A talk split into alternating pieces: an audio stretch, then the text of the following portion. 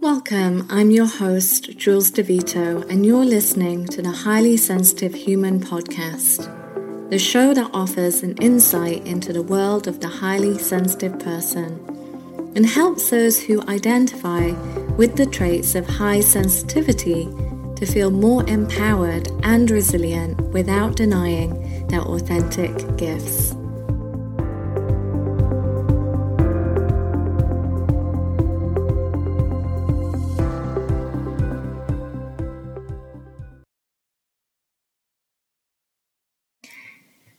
Welcome, everyone, to this episode. And in today's episode, I'm going to be talking a little bit more about some of the most common myths that we find in relation to the highly sensitive person. So I think this is one of my most favorite topics to talk about. And the first thing I want to say at the beginning is how I've never been that fond of labels or this attempt to place people into boxes. I think it's really important to not over identify with the labels, especially labels that might tell us that there is something wrong with us. So for me, there's this danger that if we over identify with labels, they can actually start to limit our potential or even cause us to get stuck in a mindset that tells us that we are not or we are limited in what we're capable of. So I do, I do think we need to be very careful when we are using labels to describe ourselves or to describe other people. But at the same time, it's really, really important that we recognize that we do all have incredibly unique ways of perceiving and interacting with the world. So for this reason, labels can be really, really helpful and we can use them as a reference point. So instead of them restricting us, we can use them to help us or help other people make sense of the world. So the first thing I want to share is how it's so important to know that the label of the highly sensitive person is not indicative of a disease or a condition, and it doesn't attempt to place the highly sensitive person into the role of a victim. So being a highly sensitive person is not a disorder, it's not a disease, and it doesn't make you a victim to the world or circumstances. But we can instead use the information, use the traits, the knowledge we have of highly sensitive people to help us make sense of the way that highly sensitive people experience and process information in the world. So this can also empower those who resonate with the traits and help us to celebrate our authentic gifts rather than to become a victim of these traits. So hopefully this makes sense and I'd love to hear feedback from anybody listening to this um, episode, how that relates to you.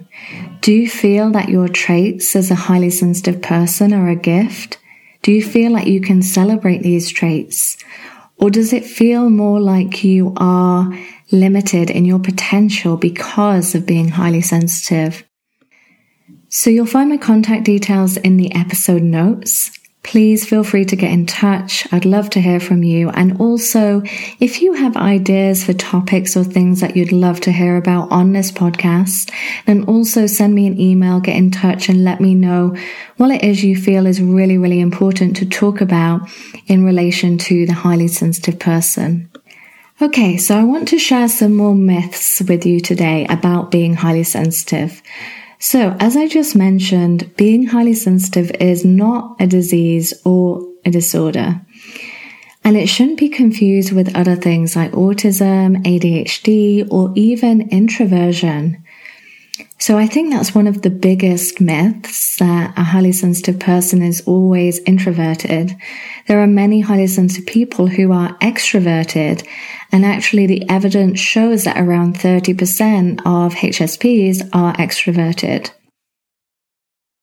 So the next myth is that being sensitive means you're weak. So unfortunately, the word sensitive is loaded with so many negative connotations, such as being weak, soft, or even broken. And I used to worry about being sensitive because I didn't associate it with being empowered or resilient at all. And this myth is often ingrained into us when we're young children. So society teaches us that being resilient is about having this tough and strong exterior.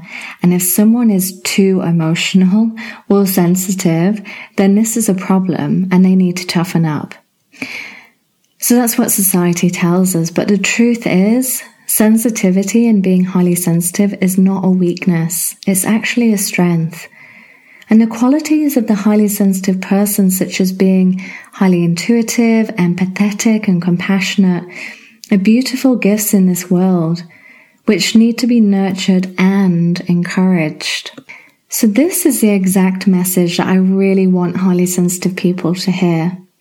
Yes, sometimes being highly sensitive can feel overwhelming and we might encounter struggles.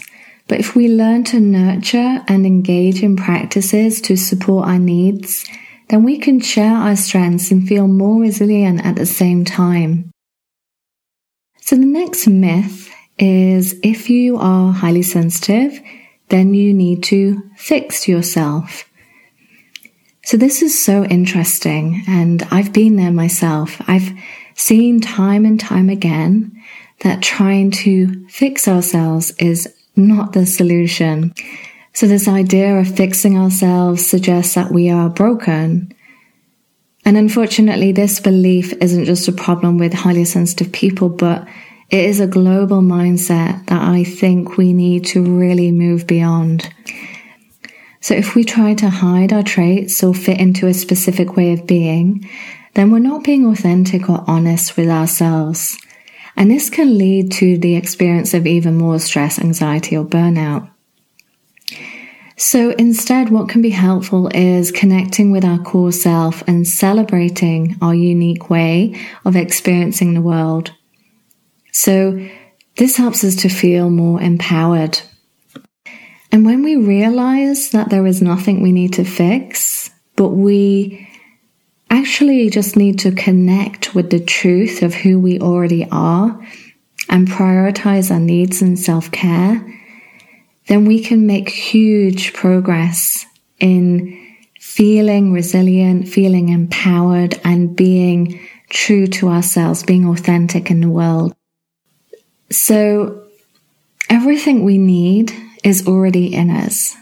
And it's just that sometimes we can become disconnected from this authentic and core self. And that's okay. We all do this. It's a constant struggle trying to reconnect with your true self or be- come back into alignment with the authentic self. But I find that we can do this on a daily basis by reminding ourselves that we do have something unique to offer to the world. And as highly sensitive people, we can think about what this unique message or gift is. So you can ask yourself, what were you brought here to do? What, what's your purpose in life as a highly sensitive person? What are those gifts that you are able to offer to other people that maybe some people don't have? As I've mentioned today, um, eradicating these myths and reframing what it means to be highly sensitive is so important because we can then empower highly sensitive people to be authentic and build resilience without denying our gifts. And so, for example, as a highly sensitive person, this might mean uh, saying no to things, setting boundaries, and knowing it's okay to do that. It might mean that you need to sleep more than the average person, or take more breaks, or have time to process your busy day alone. And if you can respect your needs and prioritize your self care, then you're more likely to feel balanced and energized for your other commitments.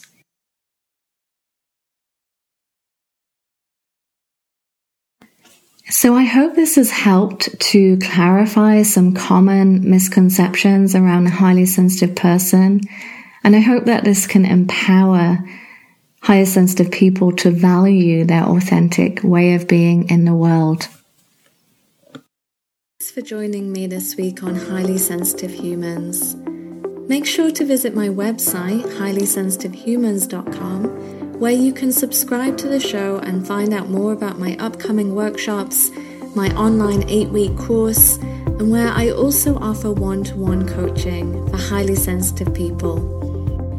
And if you found value in the show today, I'd really appreciate a rating.